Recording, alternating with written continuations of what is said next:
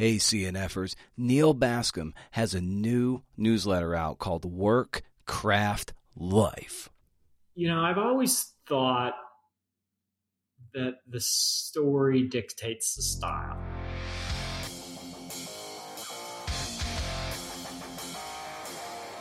Was that a little aggressive? Oh, I'm sorry. It does it doesn't matter. I'm just real excited. Neal is the author of several books.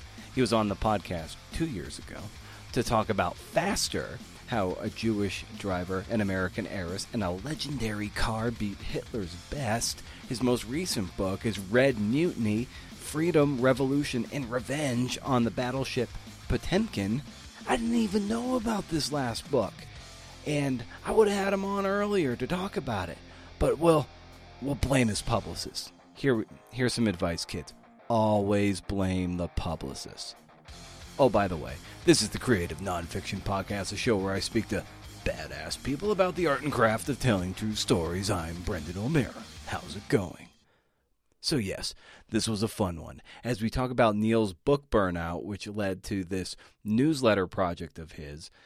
It's a great way of he it's a great creative leap something risky he hasn't done in nearly two decades since he started writing narrative nonfiction it's giving him the the beginner's feels and the the sense of dancing with the fear of doing something new now, I'm a newsletter junkie, as you know, and I can't recommend Neal's enough. At first, I thought it was just going to be Neal talking about his own craft, his own writing, and life, which would have been just fine by me. And the first issue dealt with his research and organization. Great stuff. Go check that out. But the main intent is to profile everyday people and how they go about the craft of their jobs, their everyday jobs. Be they a chef, an abstract artist, an ER doctor, or for Sunday, June 5th, which Neal is super excited about, a profile of a first time war reporter.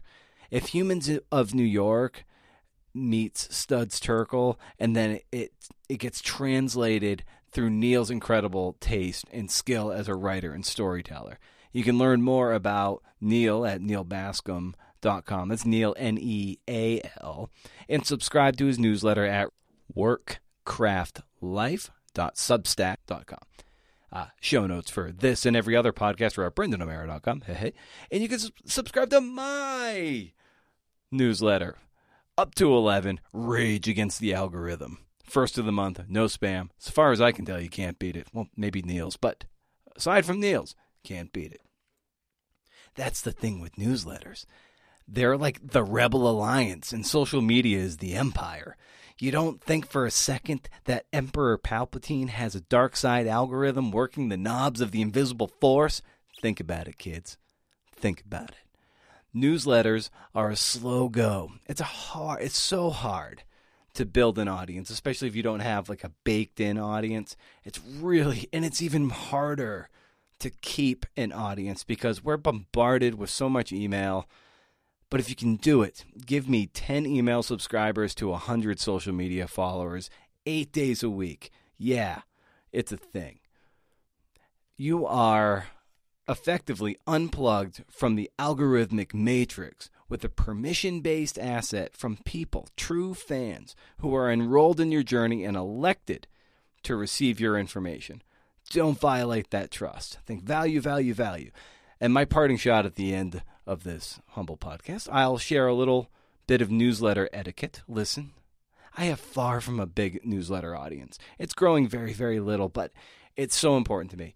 It is tiny, but it grows like an oak tree, which is to say, very, very slowly. And it seems like when you lose subscribers, you eh, eh, you lose three, you you gain three, or you gain three and then you lose five. It it really that's the slog of it, and it's demoralizing. But it's okay. We're all gonna get there one of these days. Lastly, consider heading over to patreon.com slash CNFpod to support the show with a few dollar bills. And if slipping a few bucks our way is a bridge too far, leaving a kind review on Apple Podcasts goes a long way towards validating the podcast for the wayward CNFer, and it's free. It just costs you a couple minutes of your time. So, what do you say? What do you say we just get into it with Neal Bascomb here about this newsletter jam, okay? Let's do it. Riff.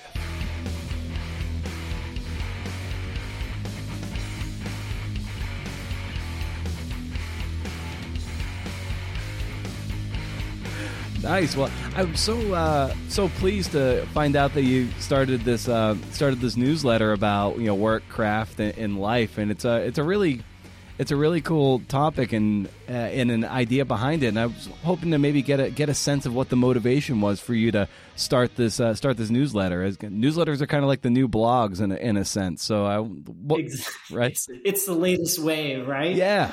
Um, and I and I'm so usually so far behind the wave that by the time I I catch it, it's you know it's on shore and too late. so I feel like this this may be one where I'm catching it perhaps at the right time. And yeah, so I mean the genesis of of Workcraft life is is I think two two two fundamental things. First is I've sort of always been fascinated just utterly fascinated by like what people do. Like whenever I'm at a, at a party or out socially or meeting people, like what they do in their daily lives. Not just, oh, I'm a lawyer or oh, I'm a carpenter, but like what do you actually do? Mm-hmm. Like what is your craft? How are you good at your job? How are you bad at your job? Now I don't always ask, ask those questions, but like I'm always very curious about people's work. And for a long time, I've been thinking of different ways to pursue that interest and have never really found the outlet that's that made sense. Like for instance, I, I've been thinking for a while about doing a book on on building a house, like and following that over the course of a year or two, and getting to know the carpenters and the plumbers and the demolition people simply because I'm so interested in what those individuals do, how they got there, how they became, uh, how they got into those professions. But it that seemed very limited to me. I wanted to do this broad scope from literally everything. I mean, the the the reservoir of stories and crafts and jobs is is is limitless. And so, you know, so the primary reason or one of the two reasons of doing this newsletter was to just satisfy this curiosity and this fascination and bring it to readers. And the second thing is, you know, from the point of view of my books and my my author career, you know, I've I've been doing I've been writing books almost exclusively for 22 years uh, since I was, you know, 29, 30 years old. And I've written, you know, almost so many books that I can't remember how many books I've written, but something like 14 or 15. And mm-hmm. I got to a place after this latest book, which um, about Gandhi and his Salt March in 1930, which I wrapped up and finished. And, and I started thinking about my next book and coming up with ideas. And some of them were, were what I thought were quite good ideas saleable ideas and i just didn't want to do it mm. and i couldn't sort of you know rile myself up and i trying to figure out what that is about and i think it's you know at this particular stage i'm not challenged by doing another narrative nonfiction book either haven't found the idea or or i need a break in a way and so this uh, workcraft life is is such a different kind of work that I've been doing. It's immediate. I'm interviewing people. I'm publishing, you know, a week later. I'm taking photographs. I'm taking video. I'm doing audio. And it's just all these skills which I'm learning and I feel challenged by the interview process and the format and, you know, these three to 5,000 word profiles, and how to write them. And so, you know, this is a long answer to say, you know, one, it's a fascination of mine that I'm, I'm satisfying. And two, I'm finding a new way to sort of challenge myself as, as a writer and as a journalist. And I'm very excited about it. Well, there's a great quote from Emilio, uh, an abstract artist that you that you profiled, where he said, "I found that excitement again, but it's also scary. It's my career. I don't plan on doing anything else for a living. This is it. You have to take the chance." And that was him like talking about a slightly art- a different artistic pivot. And that struck me as something that you're doing here an artistic pivot that appears to be putting that fuel back in your tank. Exactly. I mean, Emilio and I, I spent time. He's an abstract artist. Uh, he lives in in in Bushwick, uh, Brooklyn, and you know he had quite a successful career uh, doing a particular process of art. And very similar to me, he got kind of tired of, of it uh, and found that it didn't, as he as he said, sort of provide the escape that art had always had for him. And so when we were talking, it was it was very, very much sort of two comrades, and, you know, at the same points in their in their careers, trying to explore something else. And you know, the fears that are involved with that, the excitement that's involved with that, um, and the learning that goes with that, and and all those things are are the same for me as they are for for Emilio. Yeah, and when you were let let's say before you know book burnout and just tired of the the the, the, the chain smoking nature of you know stringing those you know book and then book proposal and then keeping that flywheel spinning. Uh, you know what was it uh, specifically that that maybe that you needed to get away from in terms of the mechanics of of that whole of, of keeping that flywheel up and running? Well it absolutely is a flywheel. I think that's a, a an excellent uh, analogy because you are in a constant state of of of moving the ball towards you know the next book and the next book. So even when you're writing or researching one book, you're publicizing the one that just came out, uh, and then your brain is is looking forward to to what's coming next, and that cycle can be very intense. Uh, you know, you're doing a new book every two to three years, um, and you sink yourself into it, and then you come out three years later, and you you got to sort of start afresh on a whole on a whole new thing. And so, in a way that, as you described it, that flywheel became uh, an issue for me. And it could be my age, right? Like I'm 51 years old. I know, I think this is the time for a, a midlife crisis. So my midlife crisis is is uh, is stepping into doing a different kind of, of, of journalism. Uh, but I think the like fundamental thing is the challenge, mm-hmm. right? Like I I remember when I first started writing books and when I first wrote that first proposal, which became the book Higher. And this was like 1999, 2000, and not knowing what I'm doing, right? And venturing into the unknown and being scared. Am I going to be able to do this? And pouring effort and love into the project to make it work, to make higher work. And, you know, after you've done that, eight or nine times, you become good at it like anything else. I put in my 10,000 hours, right? And yeah. I no longer had to think about it. It was work still and it was enjoyable, but it that that scariness, that challenge wasn't there. And that's what I was looking for. And that's what I'm finding with Workcraft Life. And what would you identify or who would you identify the the the people that you're most attracted to to to profile for this newsletter? It's interesting. It's it's kind of I, I perceive it as something that will be forever evolving. So f- right now, I'm looking for individuals sort of in my world, if if that makes sense. I live in downtown Philadelphia. I have I, I spend a good deal of time in New York. And so I'm looking to explore the world sort of in my immediate surroundings. The, the, the, the UPS guy who's the sort of my, the prince of my street knows everyone there and has keys to all their houses, knows what they're doing and when they're out of town and knows the intimacies of their lives.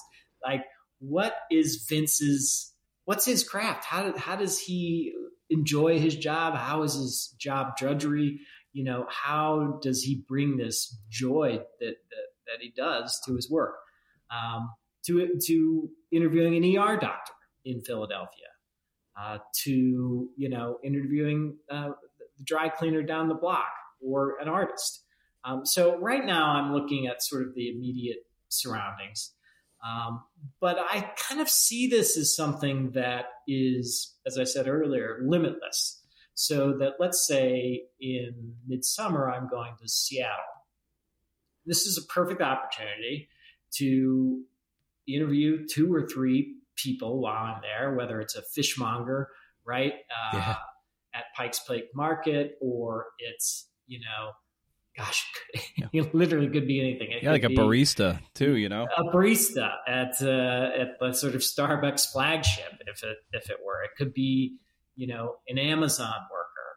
Uh, it, you know, so finding, in some ways, this is just an opportunity for me to talk to people and ask them questions that you normally wouldn't be able to sort of explore and that's that's one of the great things I think about being a journalist and being a writer is it almost offers you a permission slip uh, to go into people's lives that that you normally wouldn't be able to do. And so when I go to Seattle, I'll have that opportunity.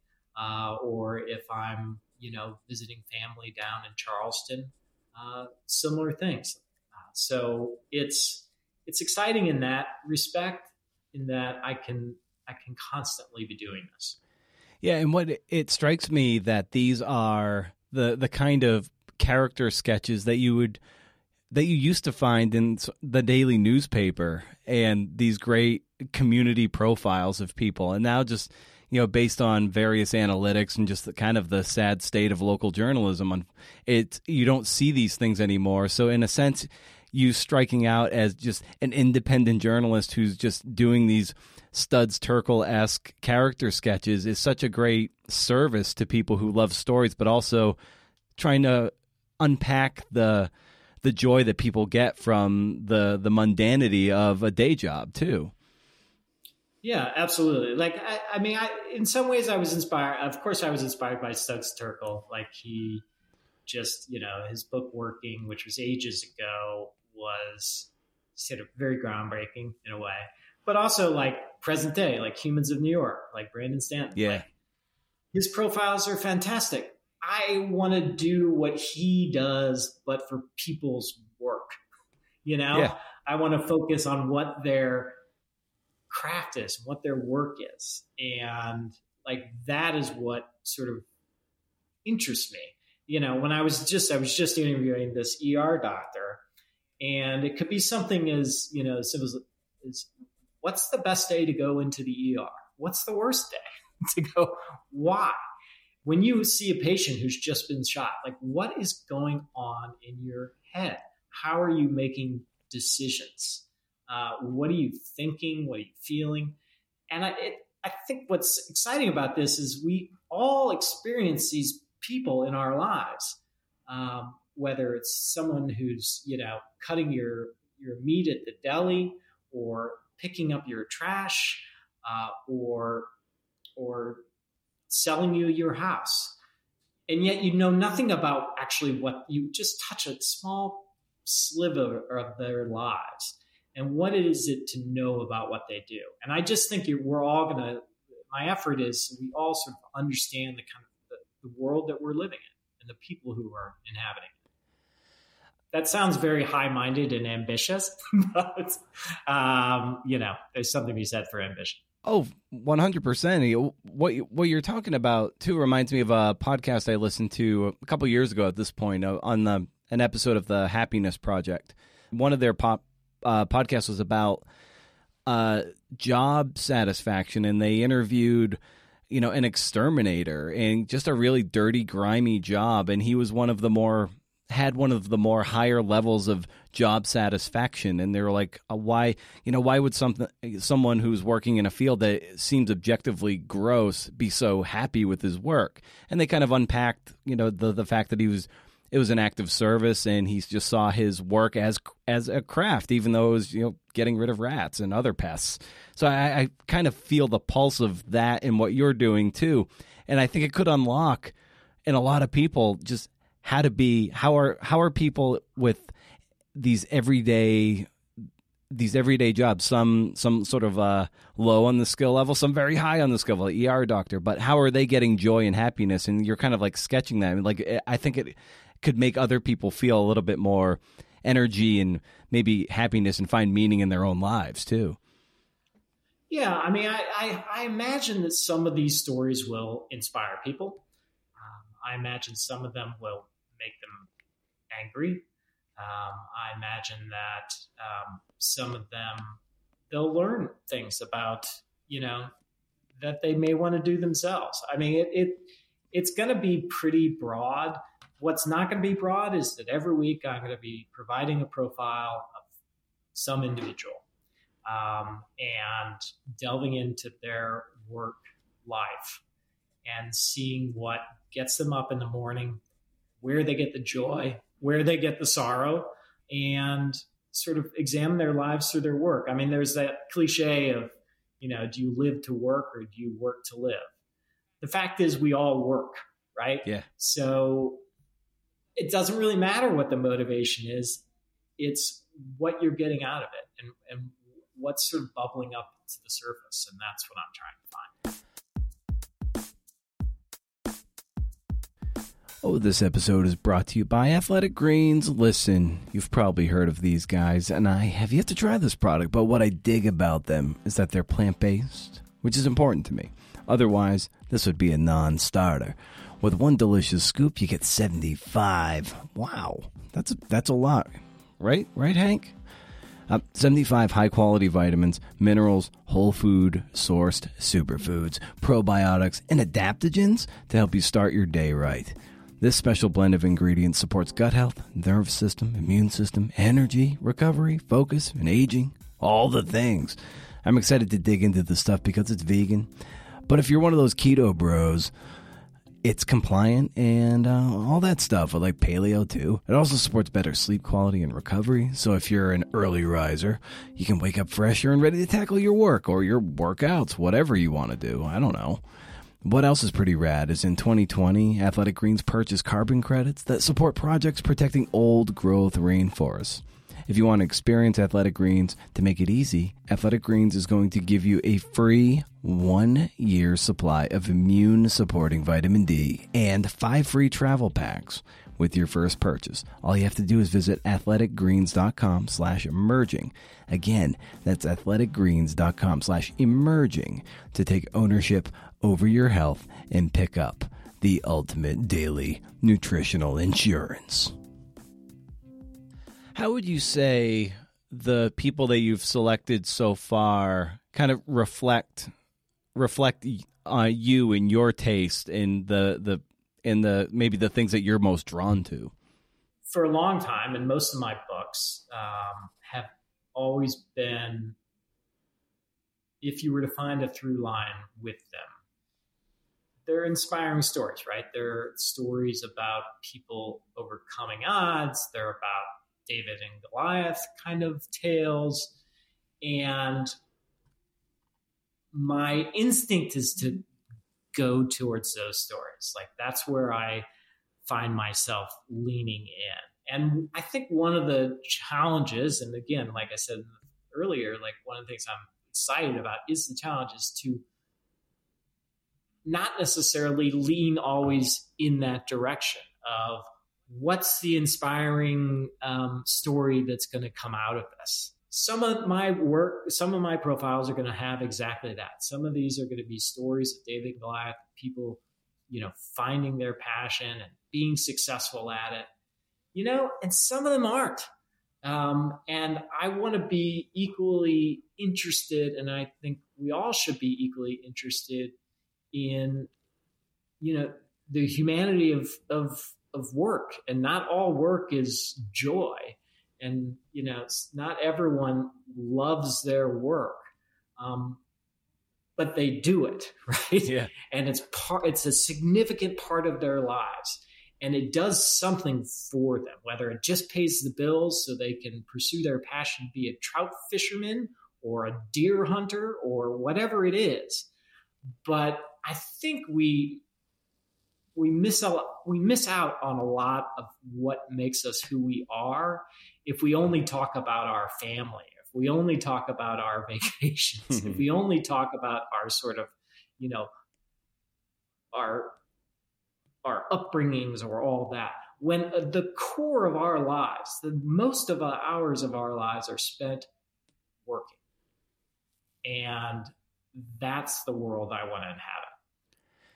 Now, when you're curating or getting getting a sense of the people you want to interview and, and profile, you know, what's the process by which you go about uh, lobbying to get access to them and pitching them that you want to write about them?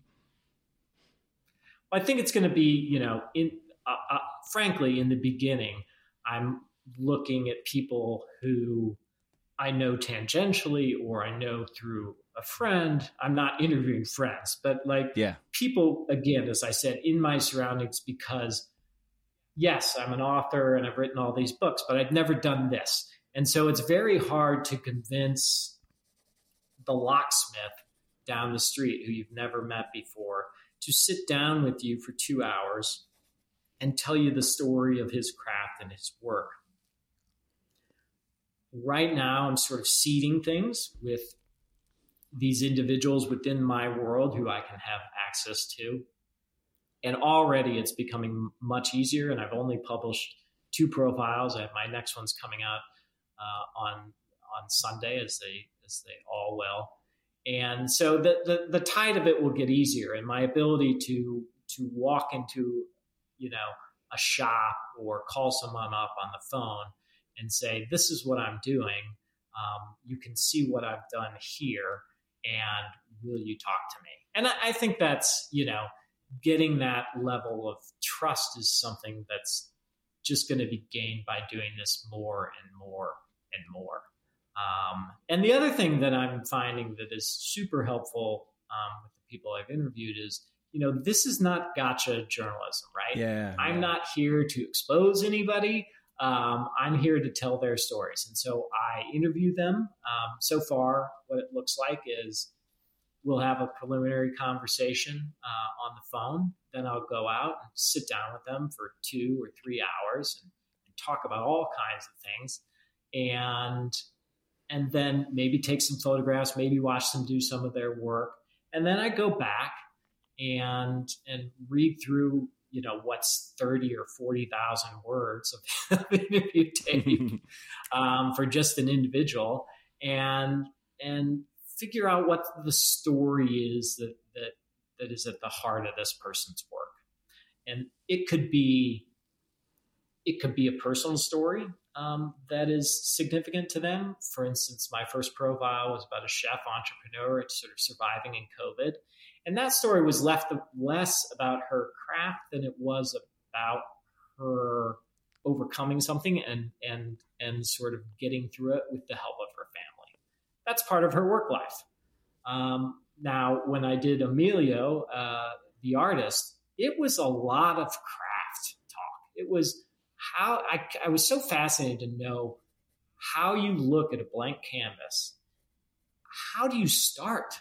like what's the first move what's the second move how do you make a mistake and correct for it uh, and so each story you know I'm, i take all that material and try to figure out you know what's the most important thing that, that can be said um, about this person's work or their life um, and that's what i'm focusing on and then i give it to them i'll write it up and i'll say here it is you know tell me, you know, something, if you want to edit something, if we want to rewrite something, if we want to add to this, great, let's do it.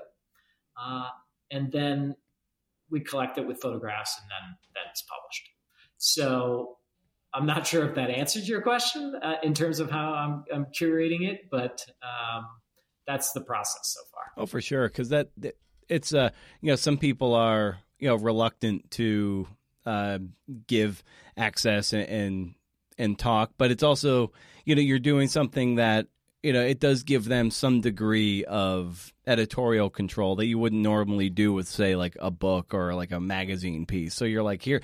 I'm gonna, you know, I don't like you're not like you said you're not doing the gotcha jur- journalism. You're doing these character sketches to really celebrate people's work lives and the, the work that goes into their into their craft. So it's yeah, uh, the the body of work is going to essentially be the resume through which you can be like, "Hey, this is what I'm doing.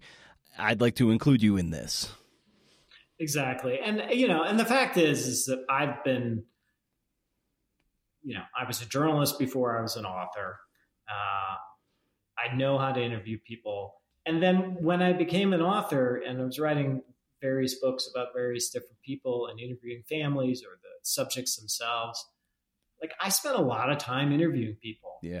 and understanding how it is to to get that level of trust with interview, interview subject and getting them to relax. And a lot of and and, and so much of it is showing how interested you are. Mm.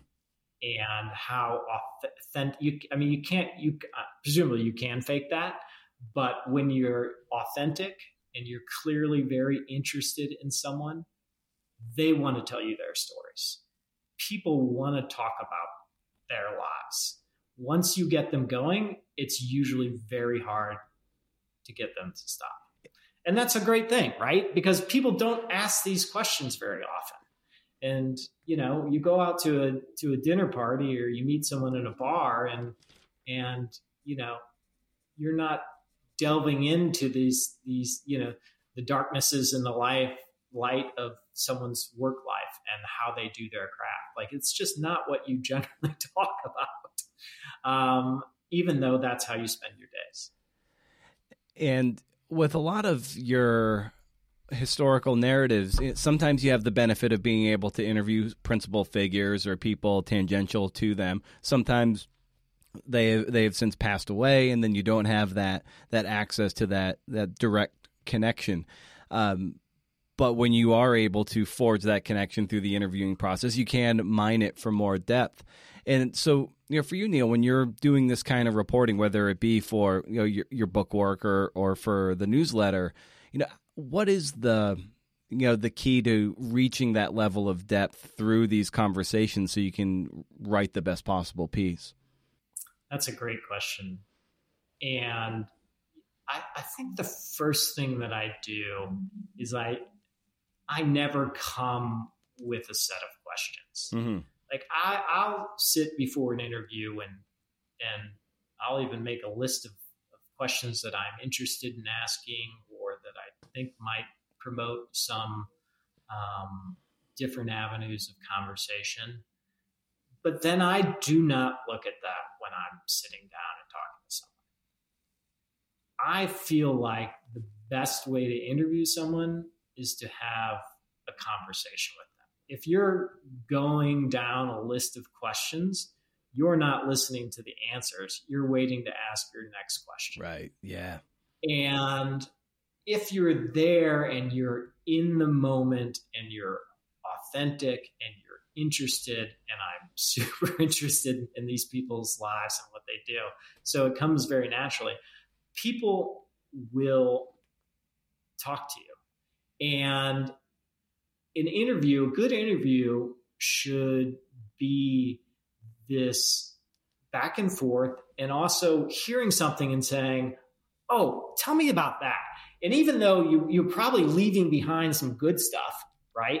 You're leaving behind, oh, this this train of thought that they had, but you hear this one thing and you're like, oh, I gotta ask about that. Because if you don't, you're probably going to lose it. Yeah. Um, and you're going to lose that moment where it made sense to ask that question and felt authentic in the moment because that's how people's brains store information, right? It's not a linear process. And an interview should not be a linear process. And I think that is that's my sort of interview technique. And I think the other interview technique, which I think is is not mine, but is probably one of the most valuable things uh, I was ever told um, when I was an early journalist was shut up, right. right, and to just let people talk because they most people want to fill the silence, and oftentimes they'll fill the silence with with just jibber jabber, but sometimes they'll fill that silence with a with a truth or an admittance of something that they were maybe hesitant to say, um, but are glad to say once that's said. Does that make sense? Yeah. And so when I get lost in an interview, I shut up and let the person just follow their own train of thought. And with those sort of like two ways of, of having a conversation, I find that that with that you can you can generally get um, their story, or you just wear them out and then they tell you what you want. right.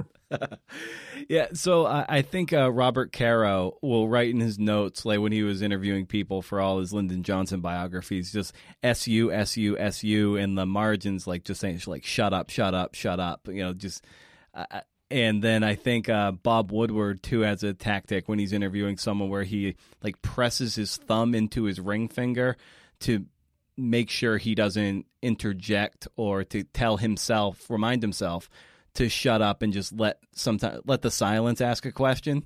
Like, mm-hmm. and it, it, people do as as inc- uncomfortable it is. Like, if we sat here for just five seconds of dead air, that would seem like an eternity. And you have to really build up a muscle and some endurance to let that silence do some work for you. I totally agree, and those those anecdotes are great. I mean, you know, there will be moments in an interview where you know nothing's said for for ten seconds, right, or fifteen seconds.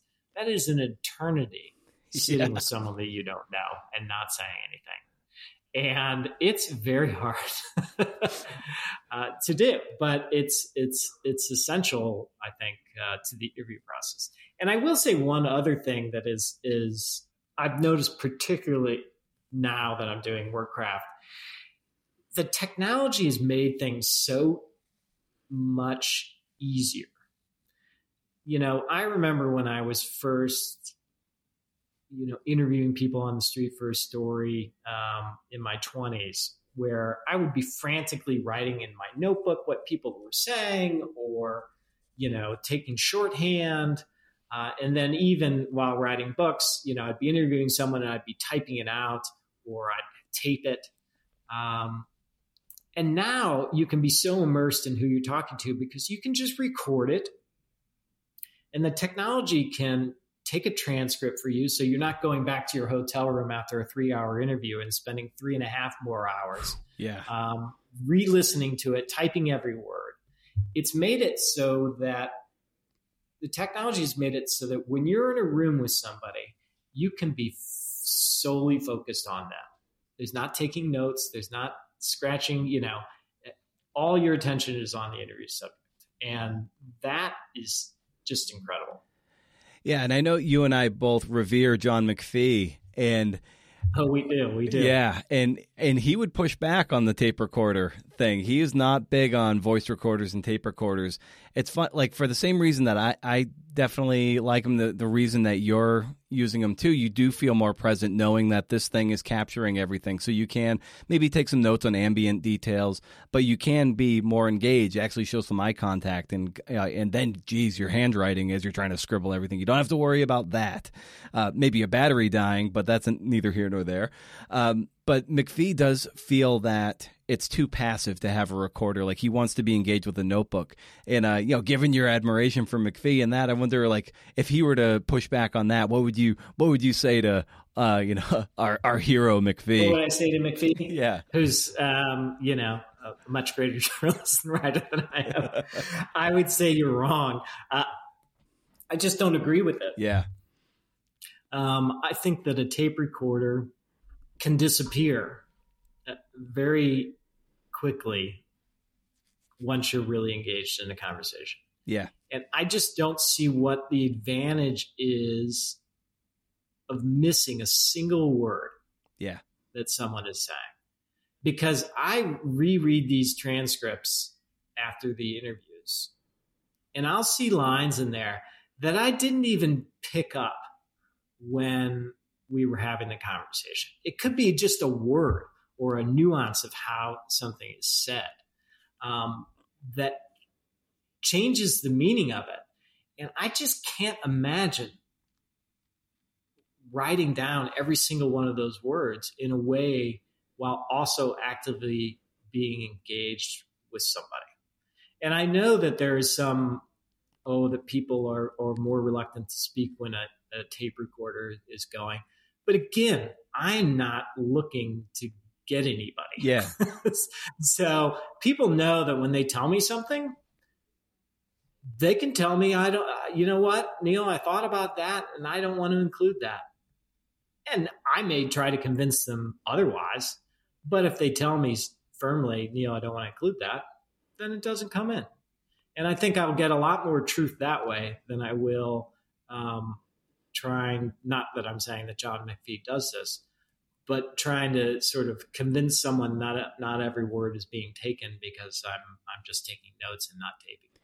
Yeah, and I, have I've said this before um, with, with, somebody I can't remember who I was speaking with, but uh, it was I, when I was reporting for six weeks. You've in, interviewed so many of us. Oh, yeah, ex- yeah, no get like over three hundred of you guys.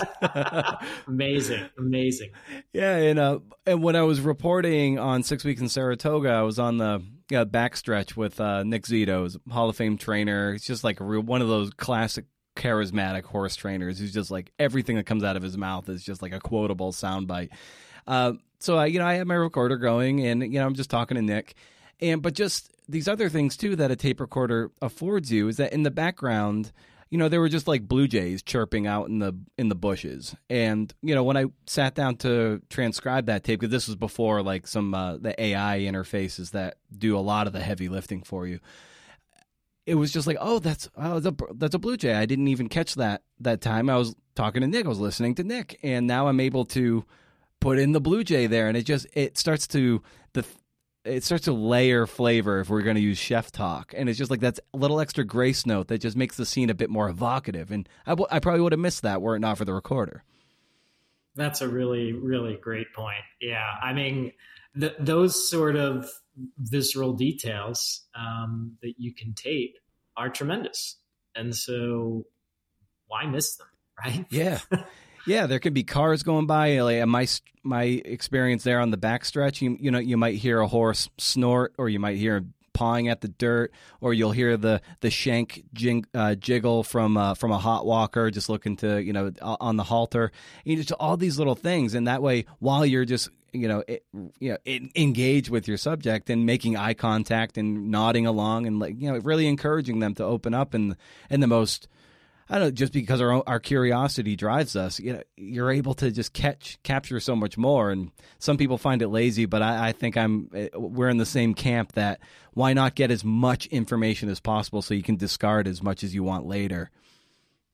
Yeah, and uh, the other great thing that that, that I'm able to do with um, with Workcraft as a newsletter is that you know when I'm interviewing these people, I'm also taking their photos right? Or I'm videotaping them doing their particular work. Yeah. Uh, and following that. And, you know, the fabulous thing is I can include some of those. I can include as many images as I want um, into profiles. I can include video uh, into the profiles. And so it becomes this, you know, the ambition is for it to become this very immersive experience for, for readers or listeners or watchers, depending on, on what you want to be. And again, that just for the point of view of, of a challenge and you know steering away from just um, book writing, this is just for me an, an exciting opportunity. And you know, my great grand my grandfather, um, I always think in view of my kids now. Uh, my grandfather was a photographer for the St. Louis Post Dispatch, and one of his great claims to fame was that every week he would take a photograph of a dog, hmm. and it would be in you know the Sunday issue. And the photograph of the dog was an avenue to interview uh, its owner, right, and to know about their lives. And so, in in a in a funny way, I'm sort of just going sort of full circle on I mean, his the walls of his, his yeah. uh, you know house and his fire were full of dog photographs, right, yeah. of these of these people. And again, you can you know, I've been so limited for so long with just the the, the written word, and like you know, those photographs that he would take tell their own story. and you know being able to do that in the in the newsletter with these people's work and craft um, is is tremendous. Um, and for instance, I'm just doing a profile on a first time war reporter. Classic CNF pod aside, this profile on the first time war correspondent, depending on when you listen to this episode, uh, it's it's dropping on Friday, June 3rd. This profile of the war correspondent goes live uh, this coming Sunday, June 5th. Just so you know, I plugged it at the top of the show, but I just want to reiterate right now. Sound good? All right. Back to Neal. And for the Wall Street Journal, who went to the Ukraine, and you know, I can I can talk about what he's. I can interview him about what he saw. I can describe, you know, the cars crushed like uh, soda cans. But when you see some of those stark images and video that that he took during his time there, it just brings, as you say, another layer to the story uh, that the written word just can't always capture. Um, and so it's just this whole world um, that this newsletter, which seems like a sort of dull term mm-hmm. on its surface. Um, but given where we are in, in terms of, of technology, it becomes this sort of very dynamic platform an immersive multimedia universe. yeah, I don't want to go too overboard. You're not going to. This is not a Disney movie. Um, it's mostly words, um, but it but it definitely has these uh, hints of other. Things. Yeah, the Neal Bascomb cinematic universe. That's right, Neal's Marvel universe of people's work craft. I, I, love you know CGI. Mm-hmm. I, am doing the whole thing. Mm-hmm. I, am still trying to figure out Photoshop. So you know, that, I think uh, CGI is a long way away. There's a. I love one of uh, the quotes from the Jezebel piece where um, I'm blanking on her on her name. Is is Jezebel the the central cook, or is that just the name of her restaurant? I'm blanking on her. She that's her first that's name. That's her first name. Okay, and that that's also the name of her uh, restaurant. Okay, great. Yeah, so Jezebel, she said, uh, yeah, everybody in my my house, we we all cook. We all have our own style you know, from my mom, I learned how to make pasta. We're extremely connected to food, um, and I'm someone who loves a good uh, a good cooking show. And all the judges, they're always telling you, you know, we need to see more of you on, on this plate. And style is is always forefront in cooking, and and uh, we can really extrapolate that to writing in terms of style and voice and finding your voice.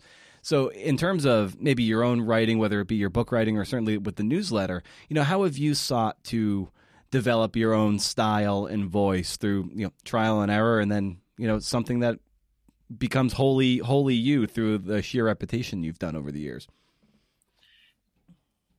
I think the style, you know, I've always thought that the story dictates the style. Mm, yeah. And so I'll give you an example that I've given in the past and that is, you know, Perfect Mile, which was my book about Roger Bannister breaking the four minute mile. There are moments in that story where he's training and and he's going through these just grueling regimes that see, that are endless. And the sentences that I write mimic that in a way, if that makes mm-hmm. sense. Mm-hmm they sort of tread the same sort of gruel. You know, they're they're long, they're multi-part. I, I want people readers to sort of almost sluggishly have to go through it. Very different from Winter Fortress, my book about the sabotage of the atomic bomb program, and you have these sort of Norwegian spies going in to bomb this plant on the edge of a precipice, and the language there is very staccato sentences are short, they're stripped down, not a whole lot of adverbs, not a whole lot of adjectives. It is action because uh, the story is about action and movement and and quick, quick, quick. And so I think it's going to be similar with these profiles that the the style, this, their stories are going to dictate the style. And that seems sort of highfalutin in, in a way. Um, but I think one of the things you get from writing, writing for so long, um, hopefully, is the confidence to break the rules and the confidence to not always be grammatical or you know noun verb you know uh, clause period and to play with with sentences and play with their structure and their length and their shortness and so i think i'm going to be bringing that similarly um, to these profiles. I just started writing the war reporter story, and that again, it feels very uh, already very staccato because he's dealing with these frontline battle situations and these sort of gruesome moments, terrifying moments, and to be in his shoes, I'm trying to write it in a way of okay, Brett, what were you thinking? What were you feeling? Um, you know how and he talks about it in a way of like you know the classic time slowing down um, and so the style of, of his dialogue and his recollections are conveyed that way and uh, in uh, in the very first uh, installment of uh, of your newsletter, you talk about how you go about the work of your research and uh, and everything, and you call it uh, you know, uh, looking into your uh, your kind of obsessive crazy, and uh, how how would you describe your obsessive crazy? How would I describe my it's it's no different than my sort of uh, interpersonal crazy. um, but you know, I get obsessed with with things and um, go down the rabbit hole with them and and time disappears and you know kind of like my profile of emilio like when i'm really into it i've escaped the world and i am in in living in that moment. Um, and sort of everything else d- disappears. And what i'm you know i brought that sort of obsessive level of things to my books and to my research and to sort of trying to uncover every little detail so that I could just pepper the next sentence with something that that you know whether it was like 78 degrees in the room or the paint was peeling off the walls you know being able to know that level of of detail to make the story come alive and I think my poor interview subjects for work craft is is very similar, right? so I'm like an hour three of these interviews, and these people's eyes are like, "Oh my gosh, I'm not sure I got into, I knew what I was getting into." Um, but I'm asking those questions because, and I'm going into that those you know small little lanes because you know that's where something comes to life, in my opinion. And so, even though it may cost a little for the interviewer and for time and a level of obsessiveness, I think the value that you get out of that um, will hopefully come through. Yeah, and you're dogmatic about the research and how you how you organize it, and then rereading it, and you know, coming up with the right degree of you know the structure where to where to put the information. You use Excel spreadsheet, which I think is great because it's it's by its very nature organized, but you can it's searchable too, which I imagine is something that you find very valuable when you've got a big sprawling document. Um, but uh, but point being, like after a while, you know, you write that it's very important to put it away and then to go away. So why is it so important for you to, after you've done all that labor, to kind of get away from it for a bit? Because I think your mind does amazing things um, that you that we have absolutely no idea I think that, you know, uh, connections are made in ways when you're not actively thinking about something that if you were to, to, you know, just obsess over it and try to figure out an answer, you'll, you'd never figure one out. Um, and I think just going away gives your brain time to do that.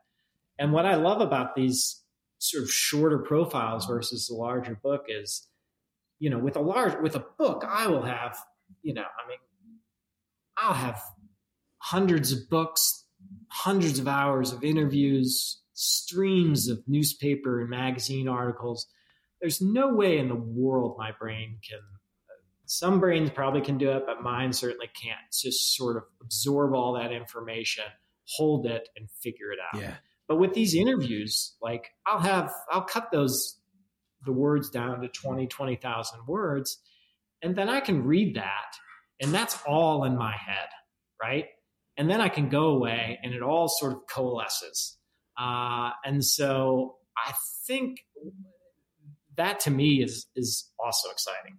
Um, I think the other thing is I was just reading this article about um, creativity and walking Mm. and how you know it could be a writer it could be a mathematician it could be a painter um, where ideas and solutions come through the very act of walking and i think that is a similar situation as as you know as i quote uh, you know go away Yeah, and to kind of bring it full circle, it would it would appear that the newsletter also is a is a sense of getting away from the bookwork, which we talked about earlier, and it must be, you know, fun fun and energizing just to do it unto itself. But in a sense it's like oh here's a way that i can still kind of flex the muscle of the journalistic and writing skill that you've had over the years but also get away from the from the, the machine of book writing which was you know as we already established you know a bit of a drain you know after your latest book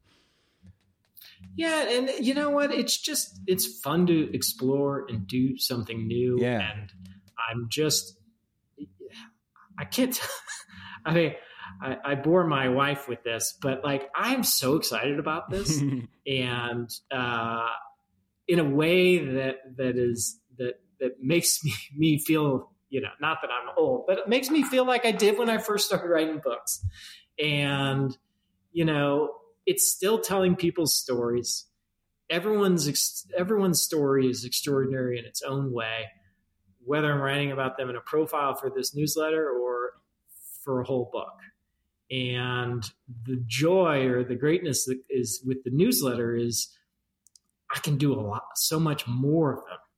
Um, and I'm actually talking, you know, I've done a lot of historical books. So I've, I've, I've written a lot of stories about dead people, right? Yeah. to, put it, to put it coarsely. Uh, and it's really nice to sit across from someone and interview them. You, and you just get just remarkable stuff that you would have you, you, you never expect. Um, maybe you can find that similar kind of thing in archival work or diary work, but it's just a it's a totally different thing. Well, and you have 100% agency and control over it too. You don't have to worry about I don't know market forces or uh, stuff of that nature. You're like, I'm just going to follow my taste and my curiosity, and that's all that matters. exactly, and that's you know um, that also is scary, right? Because there's no you know, it's me, right? No one to blame. I'm, yeah. I, there's no one to, you know, I can't blame my publisher for not, uh, or the marketing department or the publicity department. Like, I'm doing everything here. You know, I'm I'm interviewing, I'm writing, I'm marketing, I'm I'm publicizing, and it's fun. So, and I'm passionate about this subject matter, and I think that the greatest work comes out of you know passion. Uh, and so that's very similar to Amelia. We had the same conversation. Like, who cares if it works? The fact is, you're doing something you want to do. You're exploring something you want to explore. And just do that.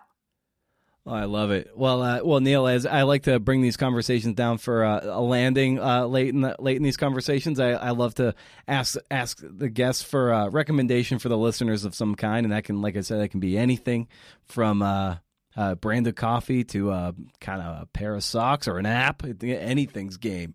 So, uh, what might you recommend for the listeners out there? I, you know, I'm staring out at my my city of brotherly love here out of my window, and I think one thing I'd say is visit Philly. It's a fabulous town. Oh yeah. Well, speaking of Philly, uh, whenever we are back visiting family in South Jersey and we're able to kick over to Philly, uh, we like to go to the the the restaurant Vedge. It is an incredible high end vegan restaurant. If there are any of you vegs out there, uh, incredible stuff. And the Moshava food truck. It's a Israeli food, and uh, a friend of ours, uh, his son, is one of the owners of it. And uh, yeah, they are accommodating to the vegetarians and vegans out there. But if you if you're into that kind of food, oh my god, you got to go. Um, and you did give me a little prompt, and I have to say, I have become an absolute obsessive fan of Bombas socks. All right, they're the best socks I've ever worn. And in fact, I was wearing them, and someone came over the house, and he was wearing the same exact socks, and he's like, "These are the best socks ever." And so, you know, a good pair of socks goes a long way. Oh, I love it. Well, well, well, Neal, it's uh, yeah, so so great to touch base with you again after uh, about two years. It's been about two years since two we, years since we last spoke. So uh, I'm glad we were able to do this again to talk about you know work craft life uh, over at Substack. So .substack.com is where you can find that and subscribe to that. So as always, like thanks so much for the time, Neal, and thanks for the work you're doing. It's uh, it's really exciting and a ton of fun to read. So I wish you the best of luck with it, man. Thank you. It's always fun.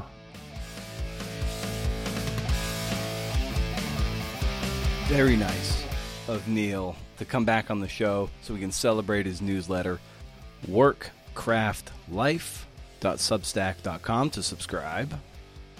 Awesome. It was great talking to him. It was uh, two years. Can you believe it? A little over two years since he was on for Faster. Yeah, I like uh, I like talking to talking to Neal. That was fun. Keep the conversation going on Twitter at CNF Pod or at Creative Nonfiction Podcast on Instagram. And please consider Patreon or leaving a nice review on Apple Podcasts. Okay, so I promised a little bit of newsletter advice. And take it with however many grains of salt you want. I'm no expert. I don't have a four figure audience, let alone a five or a seven or a six or a seven figure newsletter audience. Upper threes, upper three digits. That's what I have. Take this advice, and uh, you can tell me to shove it, or you can put it into put it put it to good use. Here we go. Number one. Newsletters are permission based. So resist, resist, resist the urge to add people's emails from your own address book who you've corresponded with in the past onto your newsletter list to give yourself that little bump in subscriber numbers. I can't tell you how many authors have done this to me because we've had a few back and forths. Like if I know you have a newsletter, I'm probably going to subscribe to it because I know how important it is to have that number go up, especially for the the middling uh, or upstart writer who really needs every every subscriber is like this beautiful little flower that you just have to nurture and please don't die. Don't be like the basil on my shelf that just keeps on dying. Damn you, basil. I, I don't unsubscribe from these lists that I get put on without my permission because I know from personal experience how demoralizing it is to lose a subscriber. It is a gut punch. I can't help but look at the reasons. Usually, thankfully, most people say none given, but sometimes like no longer interested. And I look and all the things that all the analytics. I'm like, God damn it! And some people are like, I didn't sign up for this. And I'm like, that's fucking bullshit because I don't do that shit. See rule number one.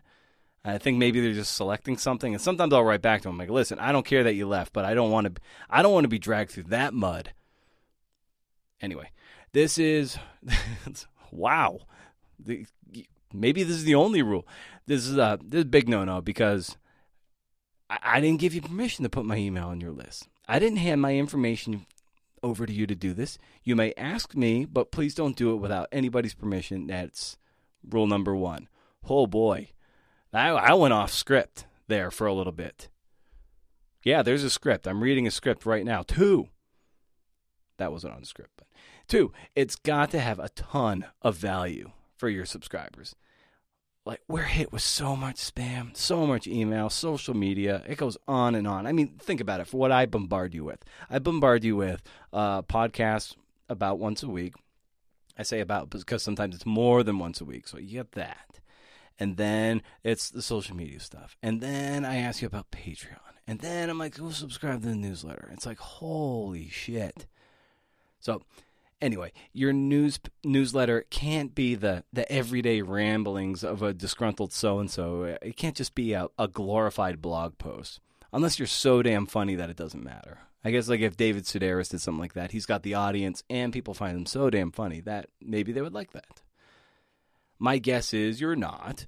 Think about uh, George Saunders' newsletter too. It's just like so focused on making you a better reader and a, and by extension a better writer like tons of value there. And you're learning from a master. I don't know if substack, substack likely drove a dump truck full of money to his house but george is making it work. I dig it. It's a lot of emails so, uh, but so it can be hard to keep up with but i do appreciate it. Uh, anyway w- let's just think of with my newsletter for instance i tend to write a very short intro essay most times and give 11 cool things that'll entertain you or make you a better writer, or maybe you'll get a book recommendation that you've never heard of. Brad Listi's is very good in this. His is very short. It's very, uh, it's very just very short. I, I imagine if you're looking at it on your phone, it's just a real quick list with cool links to stuff. So we have similar ones, and it's uh, his, I think his is nine things. I like to eleven up to eleven. You know me, right? Metal. Uh, so in any case, uh, I like to include a happy hour link too. That's pretty neat. I mean, I have a, like a little crew of people who go to the happy hour. Since most of them are on the Patreon list anyway, I might kick that over to Patreon to sweeten the Patreon pot. Uh, as a result, someone who's not on Patreon would be grandfathered in. But that's neither here nor there. Uh, uh, anyway, number three, uh, pick a pick a schedule and stick to it. If you can swing weekly, great. Austin Kleon can do it every single week, but he doesn't have a classic day job and a lot of a lot of other stuff. You know, he's all right. He's doing okay for himself. But weekly, that's a lot of effort. I settled on monthly a few years ago. Been doing this thing for years. Less pressure and also just less email for people. If they start seeing you too often, like, oh my God, I can't keep up with this. And so, anyway, it doesn't matter. It could be one week, two weeks, one month, stick to one schedule. Lastly, four. Number four, have fun. I'm going to start one soon that's totally not uh, that's unrelated to anything that I do, and this is like going to be a fun one, just for just for shits and giggles, for all the shits and all the giggles.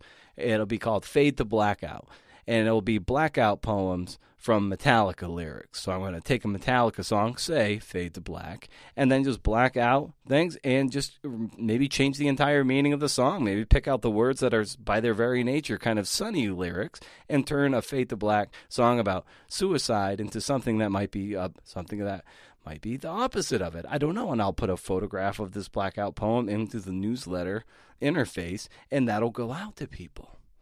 Does it have anything to do with my core writing life? No but it could be fun. I'm doing blackout poems anyway, and if I can entertain people with a little bit of art, then I'm happy. And it's kind of nourishing to do it anyway. So there you go. Don't add people without permission. Ton add value. Pick a schedule and stick to it and have fun. Oh, and one more thing. If you can't do, interview. See ya.